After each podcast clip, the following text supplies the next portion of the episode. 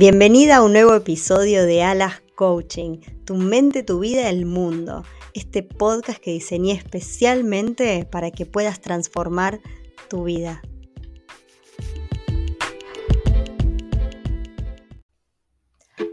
En coaching hay un par de preguntas que decimos que son preguntas poderosas porque nos llevan a lugares no solamente de reflexión, sino que muchas veces nos disparan emociones que está bueno ver de dónde vienen y hacia dónde van. Una de estas preguntas poderosas es, ¿para qué no hago algo? Sí, escuchaste bien, ¿para qué no hice o no hago tal o cual cosa que quiero hacer desde la razón, que está puesto en mis deseos, pero por algún motivo no lo estoy haciendo? Ahora, fíjate cómo seguramente, si yo te pregunto, ¿para qué no hiciste eso que tanto querés hacer? ¿O para qué no hiciste ese llamado? ¿Para qué no fuiste a tal lugar? ¿Para qué no te levantaste temprano cuando lo habías declarado? ¿O para qué no hiciste esa acción cotidiana que te lleve a cumplir tus sueños? Probablemente tu cerebro busque ir hacia el por qué no lo hiciste.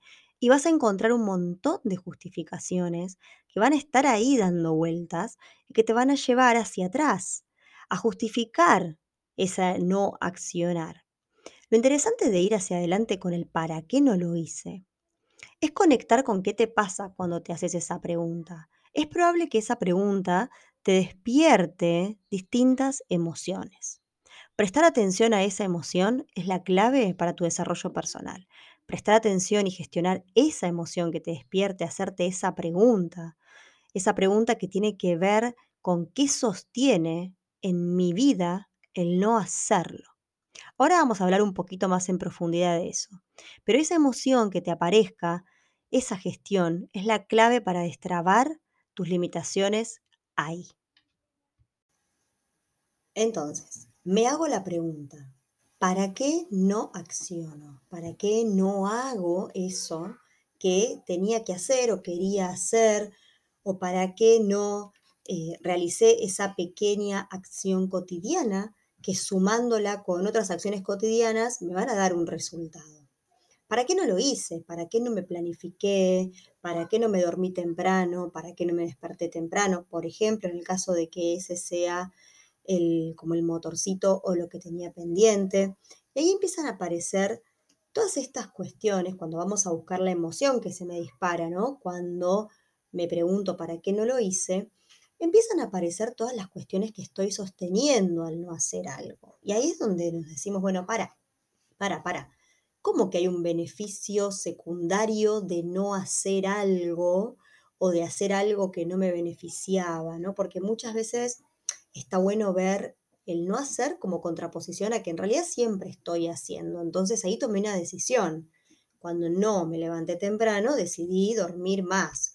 Cuando no programé, decidí eh, manejarme de forma desordenada. Entonces, ese no hacer o ese hacer lo contrario de lo que iba a hacer, están sosteniendo algo. Hablamos de beneficio secundario porque alguna parte de nuestro ser se está beneficiando de eso. Ahora, ¿cómo puede ser que sosteniendo acciones que claramente desde la razón no son las decisiones que necesito para llegar a donde quiero, lo que tengo que revisar entonces es el ser. Ahí hay un ser que no está pudiendo ser quien necesita ser, muchas veces dije ser, para lograr eso que estoy queriendo lograr, para gestionar ese cambio, para realizar esas acciones o para no realizar tales otras. Entonces ahí, cuando me, me empiezo a revisar, que acá es la parte donde cuando realmente nos comprometemos con la respuesta al para qué no hice algo o para qué hice la acción contraria a lo que hubiese necesitado hacer, aparece algo que muchas veces es doloroso, que es darnos cuenta que esa acción sostiene algo que ya no quiero sostener más, pero que me resulta de alguna manera cómodo. Y ahí es donde aparecen emociones de enojo, principalmente con nosotros mismos, o aparece culpa, o aparece el miedo, y ahí es donde podemos comenzar a trabajar con este para qué no lo hago, para qué lo sostengo. Entonces, esa como esa situación de comodidad rara, rara, porque no es aparentemente cómoda, pero alguna parte de mi cerebro está a gusto, entre comillas, con esa situación, está resistiendo el cambio. Entonces, ¿cómo hacer para traer el poder de esta pregunta al frente y poder conectarme con esa emoción que me trae y decir, basta, basta de esto porque necesito ser esta otra persona. Y ahí empieza eh, la gestión emocional. Cuando aparece un enojo, por ejemplo, decimos, bueno, a ver, ¿qué me está trayendo este enojo? ¿Qué es lo que puedo hacer para ver qué me trae este enojo? Es muy importante que estemos atentos a eso. Además es súper importante que podamos hacernos cargo de que esto que elegí no hacer es una elección y dejar de decirnos, eh, bueno, no lo hice porque, o bueno, no tuve tiempo, o lo que sea, ¿no? Saber que son elecciones y que para algo estamos haciendo o no haciendo. Y ese para algo está sosteniendo otra cosa. Y descubrir qué es lo que sostiene es la clave de mi transformación. Te invito a que te hagas estas preguntas.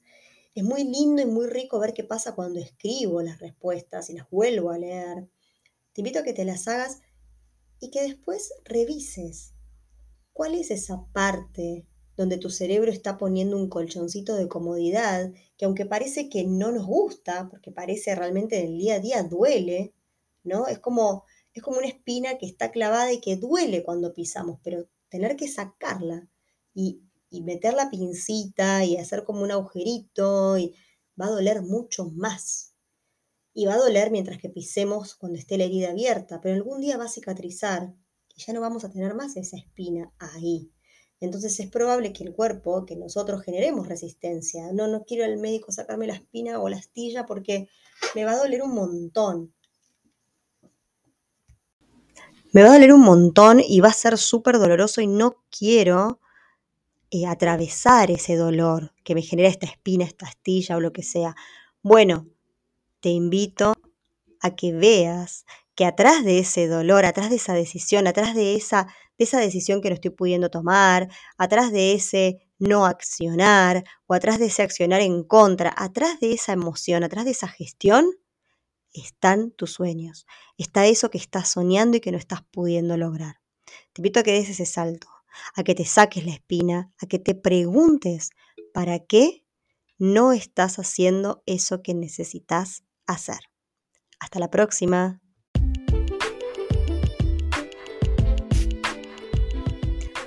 Gracias por estar ahí, gracias por compartir este espacio conmigo.